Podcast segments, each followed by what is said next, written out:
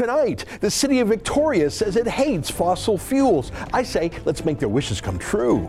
It's January 22nd, and this is the Ezra Levant Show. Why should others go to jail when you're the biggest carbon consumer I know? There's 8,500 customers here, and you won't give them an answer. The only thing I have to say to the government about why I publish it is because it's my bloody right to do so.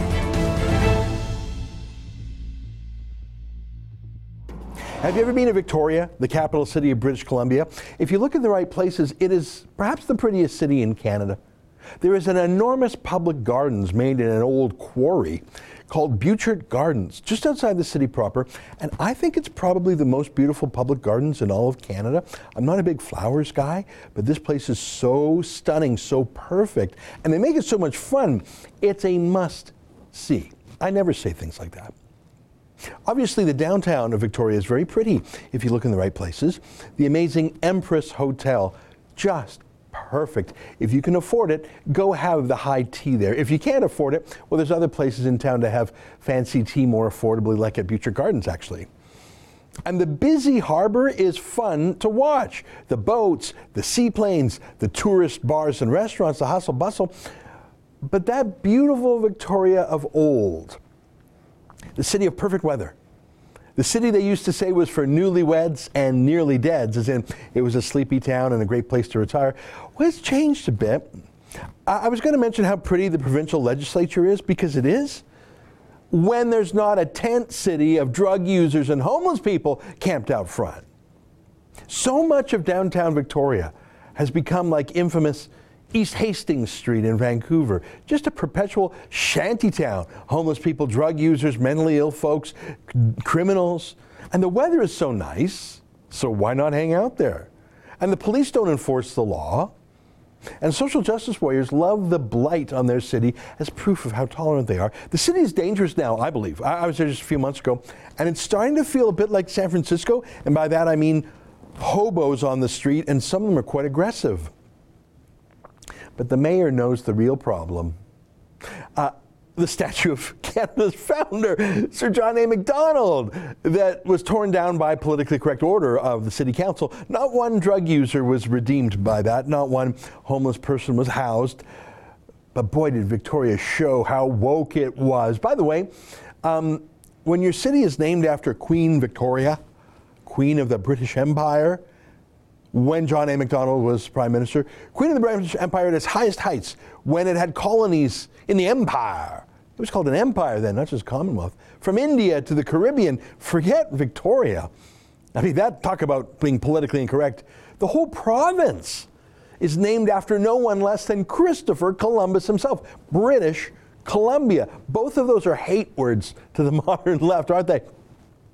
How long before Victoria, British Columbia, before all three of those words are torn down metaphorically, like Sir John A. was torn down and replaced with some politically correct alternative, G and Jur, or something like that. I think they should probably rename Vancouver while they're at it. Of course, Vancouver's named after a British Navy commander, as in a violent white man, toxic masculinity. Now, this all sounds insane, I know, but that is Victoria these days. All of BC, really. It's been colonized again, but not by Brits like Captain Vancouver or Queen Victoria, but it's been colonized by foreign environmental groups, lobby groups, lawyers who have helped install a series of ever more radical politicians, obviously in city halls, and now in the provincial legislature too, and much more importantly in the courts. I see news that one such US-based group called Stand Earth, which used to be called Forest Ethics, has filed a lawsuit, of course, to stop the Trans Mountain Pipeline expansion by demanding that the National Energy Board review not only the pipeline itself, but engage in some quasi-scientific voodoo review about global warming itself. Let's just put the theory of man-made global warming on that and see how that works. Now, of course, they're only being as crazy as Justin Trudeau and Catherine McKenna are, because they first did the same thing to the Energy East pipeline, which is why that pipeline was canceled. So don't be surprised that global warming will now be the test of whether anything can be built in Canada. That's really what Gerald Butts, Trudeau's principal secretary, has been saying for years. We think that the oil sands have been expanded too rapidly without a serious plan for environmental remediation in the first place. So that's why we don't think it's up to us to decide whether there should be another route for a pipeline, because the real alternative is not an alternative route, it's an alternative economy. So yeah, BC is the land of crazy, but a lot of it is an artificial layer of crazy slathered on top of a somewhat normal place. You can't dump $100 million of crazy funding and 1,000 paid crazy activists in the province and not crazy it up a bit. So I don't blame ordinary British Columbians. Like I say, they've been colonized by American lobby groups. But at the end of the day, they did vote for their latest batch of kooks, like those in the provincial legislature. And let me get back to Victoria for a moment, because they're the tops in the crazy Olympics. Look at this. City of Victoria recommends class action lawsuit against the oil and gas industry. Can I read a bit of this from the Global Mail? The City of Victoria has become the first municipality in BC to support filing a class action lawsuit that seeks to have oil and gas companies help pay a portion of the costs associated with climate change, and is hoping other municipalities follow its lead. If only they could sue John A. Macdonald too, then we'd be cooking with gas. Here's some more from the story in the Globe. Our province is in a climate emergency, and response from fossil fuel companies has been inadequate, Victoria Councillor Ben Isett said. The cost of climate change has been overwhelming for local governments in BC, and taxpayers shouldn't be the only ones paying for the impacts. I read to you the other day about Vancouver's declaration of a global warming emergency, and they said it was an emergency because the sea level is rising, and it is true. It's rising about the thickness of a dime every year. I showed you this Australian sea fort in Sydney, Australia, a photo taken 130 years ago and then one taken today. You can see maybe an inch of difference, and that's apparently caused because you drove to work today, people. Now, I know this is kooky stuff, but it's easier talking about this than talking about the dirty drug needles and the used condoms in the public parks, in fact, right in front of the legislature in Victoria there. And I guess it gets votes. I mean, Lisa Helps, the ironically named mayor of Victoria, she wants to get rolling with the lawsuits right away. Look at this beautiful propaganda website she set up. This is actually last month she did this. It says, I don't know if you can see it there, who should pay for climate adaptation? Victoria's climate accountability letters. And then if you scroll down a bit, there's a copy of a letter that she has sent to various oil companies around the world. What I mentioned before, the people she wants to sue. Now, her letter is on the page there. Let me read it to you. It starts, as mayor and council of the City of Victoria in British Columbia, we are writing to secure your commitment to pay your fair share of the costs of climate change that face our community. Climate change is the direct result of pollution caused by the burning of fossil fuels, including from your products. She goes on a bit, and she sent those letters all around the world. Here's a list of some of the companies she wrote to. Now, some of them are owned by companies in the West, and by that I mean they're publicly traded on stock markets, they're subject to regulation and lawsuits. It wouldn't surprise me if some woke CEO actually pays her shakedown money as a form of greenwashing, doing the oil and gas equivalent of what Gillette just did to itself the other day, going public saying it hates itself, and so will you love me now?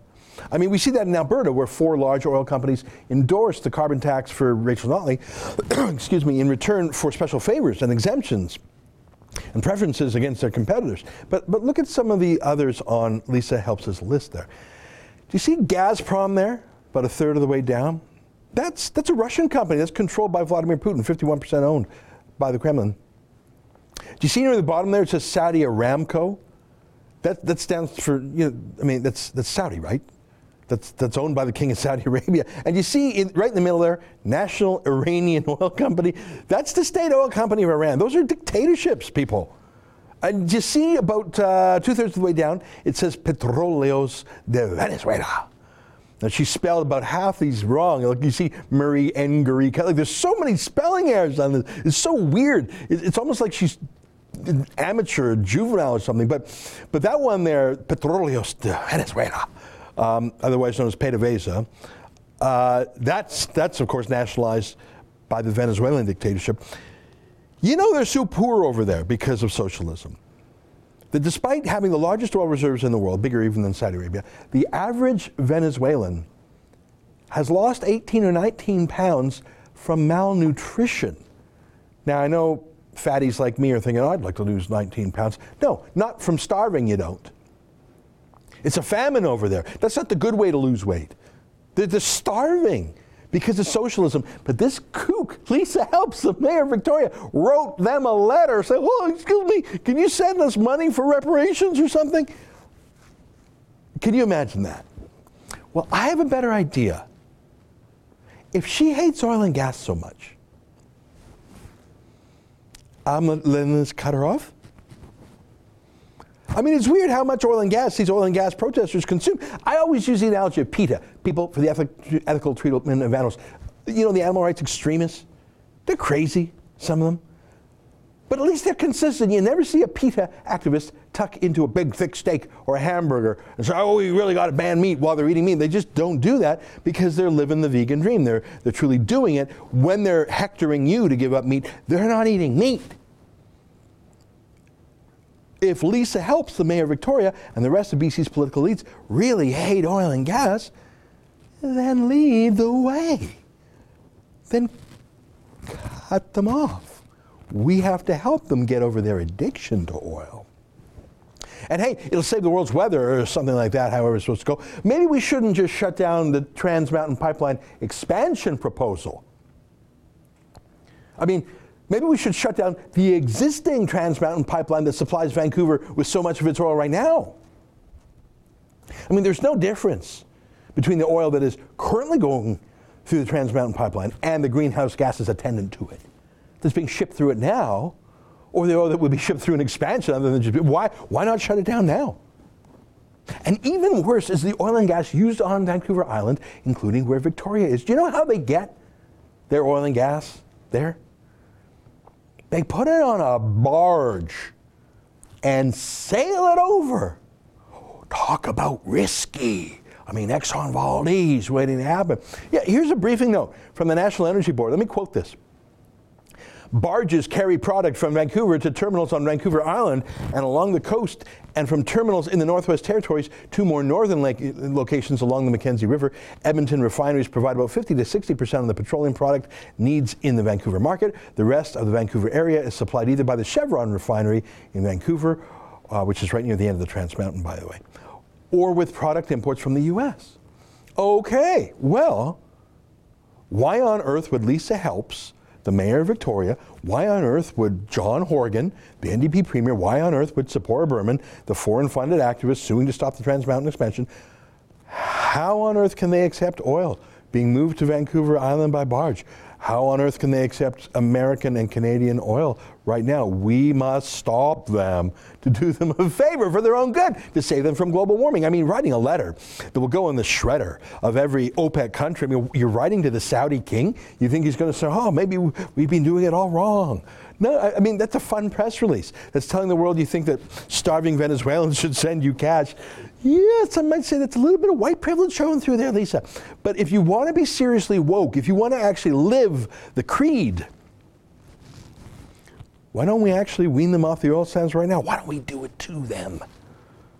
I mean, Trudeau says he wants to phase out the oil sands. I've said time and time again, and you're all tired of hearing me say it, you can't make a choice between what's good for the environment and what's good for the economy. We can't shut down the oil sands tomorrow. We need to phase them out. We need to manage the transition off of our dependence on fossil fuels. Why wait? Why this phase them out business? I mean, it's a climate emergency, Why not just shut them down now, starting with the most sensitive souls in Victoria? Because there's actually another environmental crisis in town that needs help, and I think it hasn't received the attention it needs till we solve this climate emergency. I showed you the fancy website designed to get Iran and Russia and Saudi Arabia and Venezuela to pay reparations to Victoria. But look at this homemade website. Talk about grassroots. Look at this. The Victoria Sewage Treatment Alliance. Let's get on with it, is their motto. Can I read a little bit here? It's, I mean, no foreign lobbyist money here. That's sort of obvious from this AOL era website. Let me quote a bit. It says, today, Victoria dumps an average of 82 million liters of raw sewage daily into our world-class coastal waters. This pollution harms our oceans, including salmon, shellfish, otters, and orcas. Our community now has the opportunity to create a sewage treatment system that will protect human health and our environment. We ask you to show your support for a sewage treatment system, giving the gift of clean water to our children and our grandchildren. Yeah, I mean, tough to blame that one on the Saudis or the Venezuelans. Victoria just dumps its raw and treated sewage right in the ocean. Go ahead, swim, surf, fish, enjoy the best Victoria has to offer. I mean, seriously. Why should the ocean off Victoria be any cleaner than their needle-strewn public parks, right? But the thing is, the advantage of suing fossil fuel companies and declaring states of emergency about global warming and the rising tide is that you never actually have to do anything. You never actually have to solve any problems. You never have to have an accountability moment for why didn't you fix it. But if they ever acknowledge their raw sewage problem, or if 100 Quebec towns and cities that dump their raw sewage in the river and actually made that the same priority they do fighting against harmless, colorless, odorless carbon dioxide, well, then they might actually have to fix something. And that's a lot less fun than attacking Alberta or big oil, isn't it? Stay with us for more.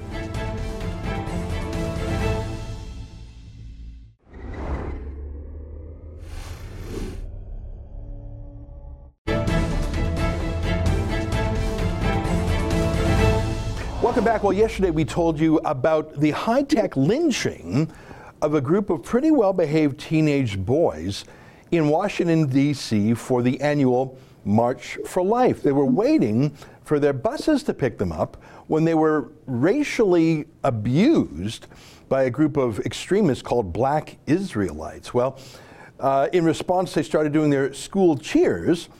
And then an Aboriginal man walked right up to the face of one of them mere inches away and banged a drum in his face for 5 minutes.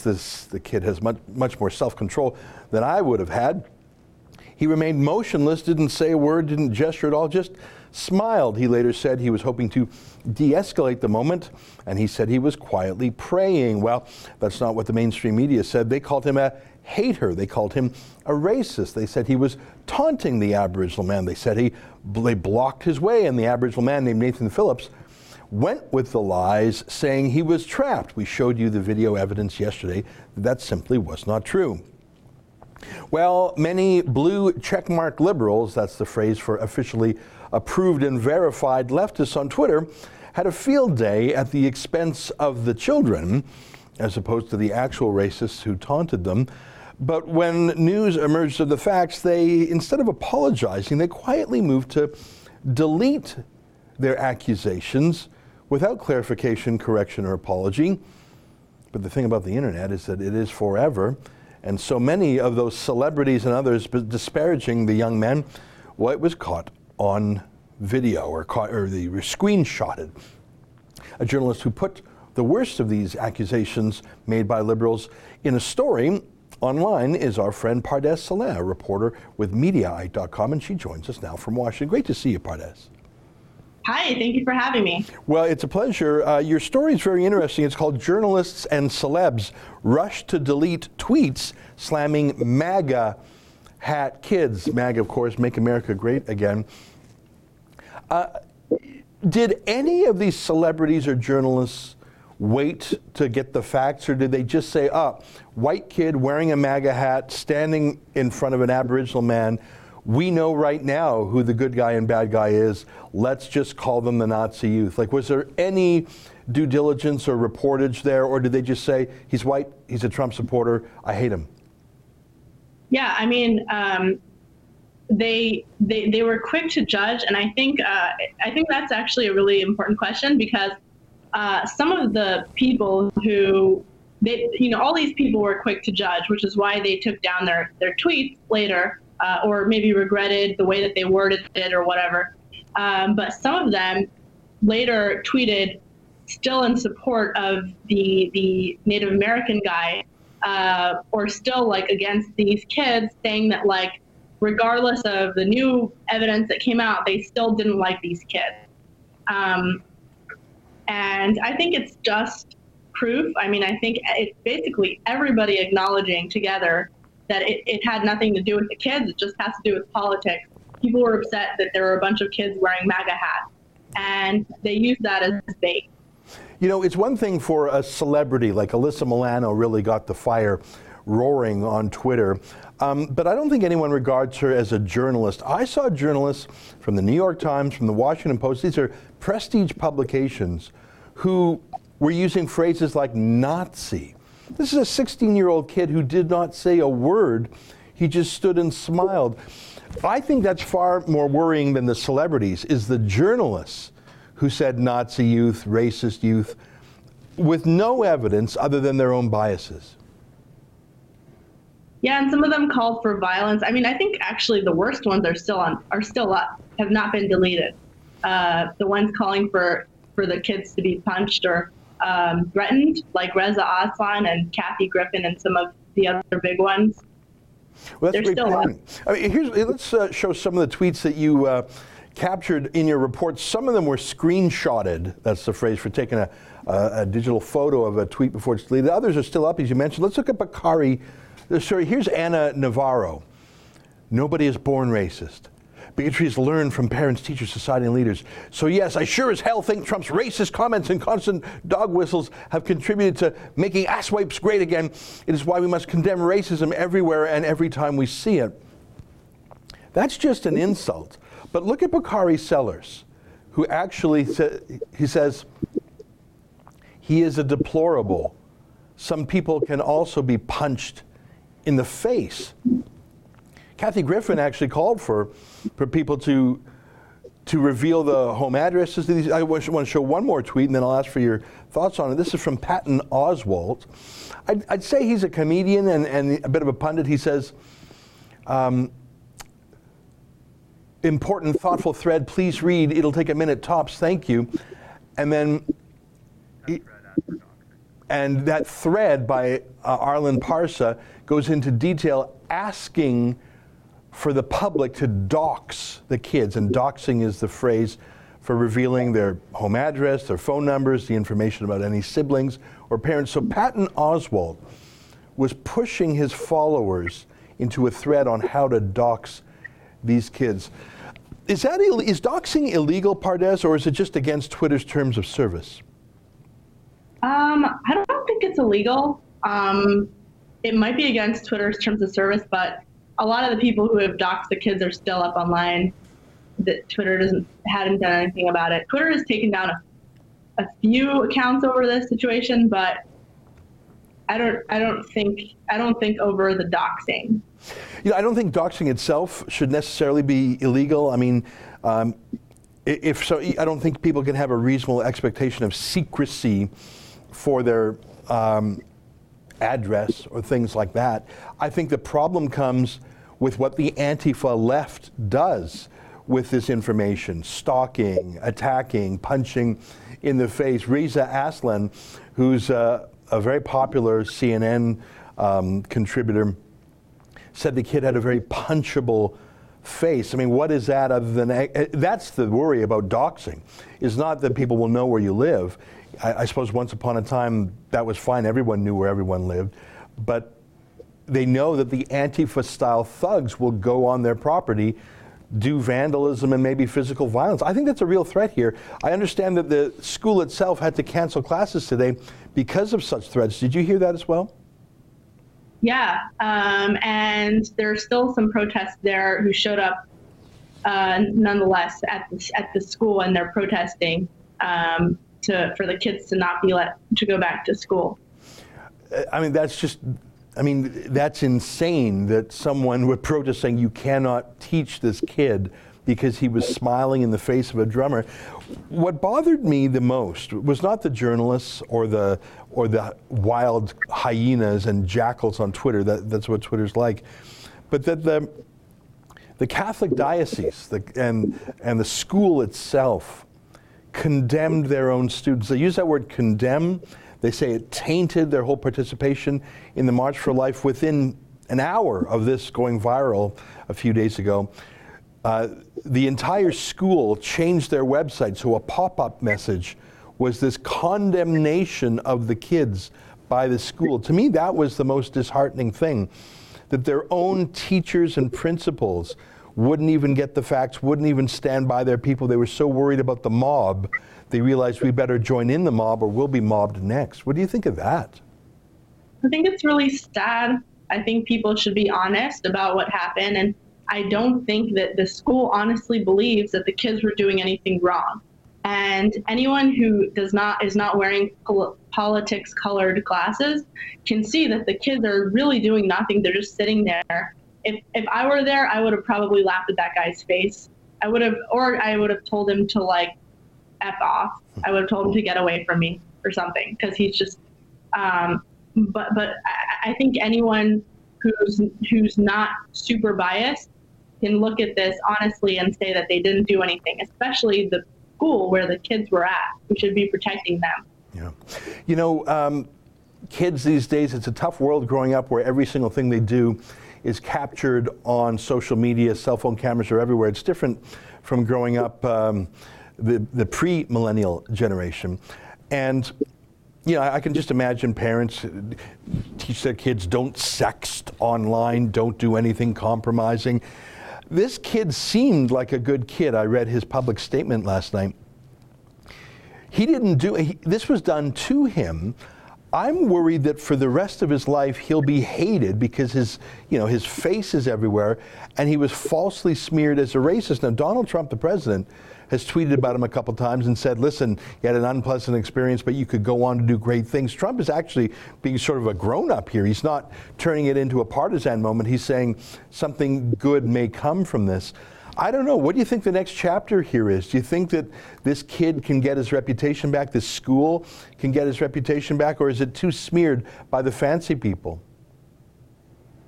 I think the kid will be okay as long as he doesn't as long as he doesn't get crushed by this, as long as he just holds tight, like hangs on until everything dies down, he'll be okay eventually. It's really tough in the moment, especially if you've never had media exposure and you're suddenly being thrown into it. It's a national story and it's still trending, actually, still today, which is huge. But if he hangs on tight and he's got support and like just tries not to go online too much until it dies down, I think he'll be okay eventually. Yeah, I hope so. I think the odds of him being punched in the face are actually fairly high when you have every celebrity. I saw a musician call for that. I saw a comedian. I saw a political pundit. When you have 1,000 celebrities saying, punch this kid in the face, I hate to say it, I think it might happen to him one day. I hope he can pull out of it. It's hard to say to someone, don't go online, because the whole world is online. I think we saw a lynching here. If I were him, I wouldn't leave my town, to be honest, because I would be scared to be in anywhere where people don't like Trump. Yeah. Well, and it's not just he's not just a Trumpist now. He was being called a racist, which is so utterly false. Well, you know what? Congratulations on a great story. I thought you covered an important angle, and it's great to have you on the show, Pardes. Thanks for taking the time with us today. Thanks for having me. Appreciate it. It's our pleasure. There you have it. Pardes Saleh, a writer for Mediaite.com. The article, you can find it online, is called Journalists and Celebs Rush to Delete Tweets Slamming MAGA Hat Kids. Stay with us. More ahead on The Rebel.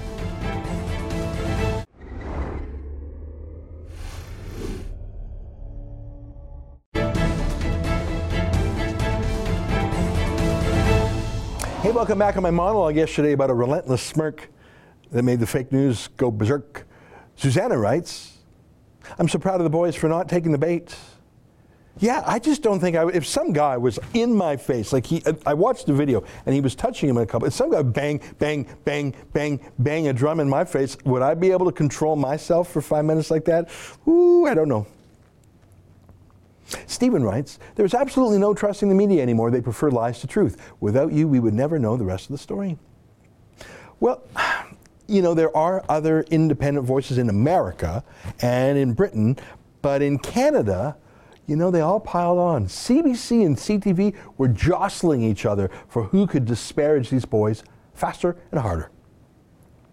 Liza writes, today the school is getting death threats. What a debacle. It's dangerous out there. Yeah, they actually shut down the school. And I'm pretty sure they wouldn't have done that if they didn't have actionable intel. And that's Antifa for you. I mean, these are rioters. These are masked people who attack with crowbars and stuff. And I showed you yesterday that a New York Times contributor, which is the Washington Post, anyway, really first-rank legacy media, referred to these kids as Nazis. And that message went out millions of times. So if you really thought there were Nazis at a school, and you heard Nazis were the worst thing in the world, wouldn't you go and try and bust up some Nazis? Like, if you actually believed, like, I know you and I don't believe the Washington Post, New York Times, CBC, CTV, Global, what we call the media party. But I think we're unusual. I think many people still do. And if they heard that there's actual Nazis at the school, if you heard there were actual Nazis in school, like real Nazis, if you actually believed in your bones, there was like this little Hitler character in grade 10, like with a little, like, you know, sometimes grade 10s have a tiny little peach fuzz, you know, maybe he's got a little mustache and his voice is cracking, ah, Hitler, or something, like his voice is cracking. Okay, no, you wouldn't, because you're not crazy like that. But there are crazy, you get 325 million Americans, and you tell them all that there's Nazis at a high school in Kentucky, maybe someone's going to believe you and go and act on it. And there were actual tweets yesterday from people saying maybe a school shooting wouldn't be that bad, I swear to God, and those were still on Twitter when I checked. Yeah, so you can't trust a single word the mainstream media says. I guess that's the end of that. Well, that's our show for today. Until tomorrow, on behalf of all of us here at Rebel World Headquarters, to you at home, good night. Keep fighting for freedom.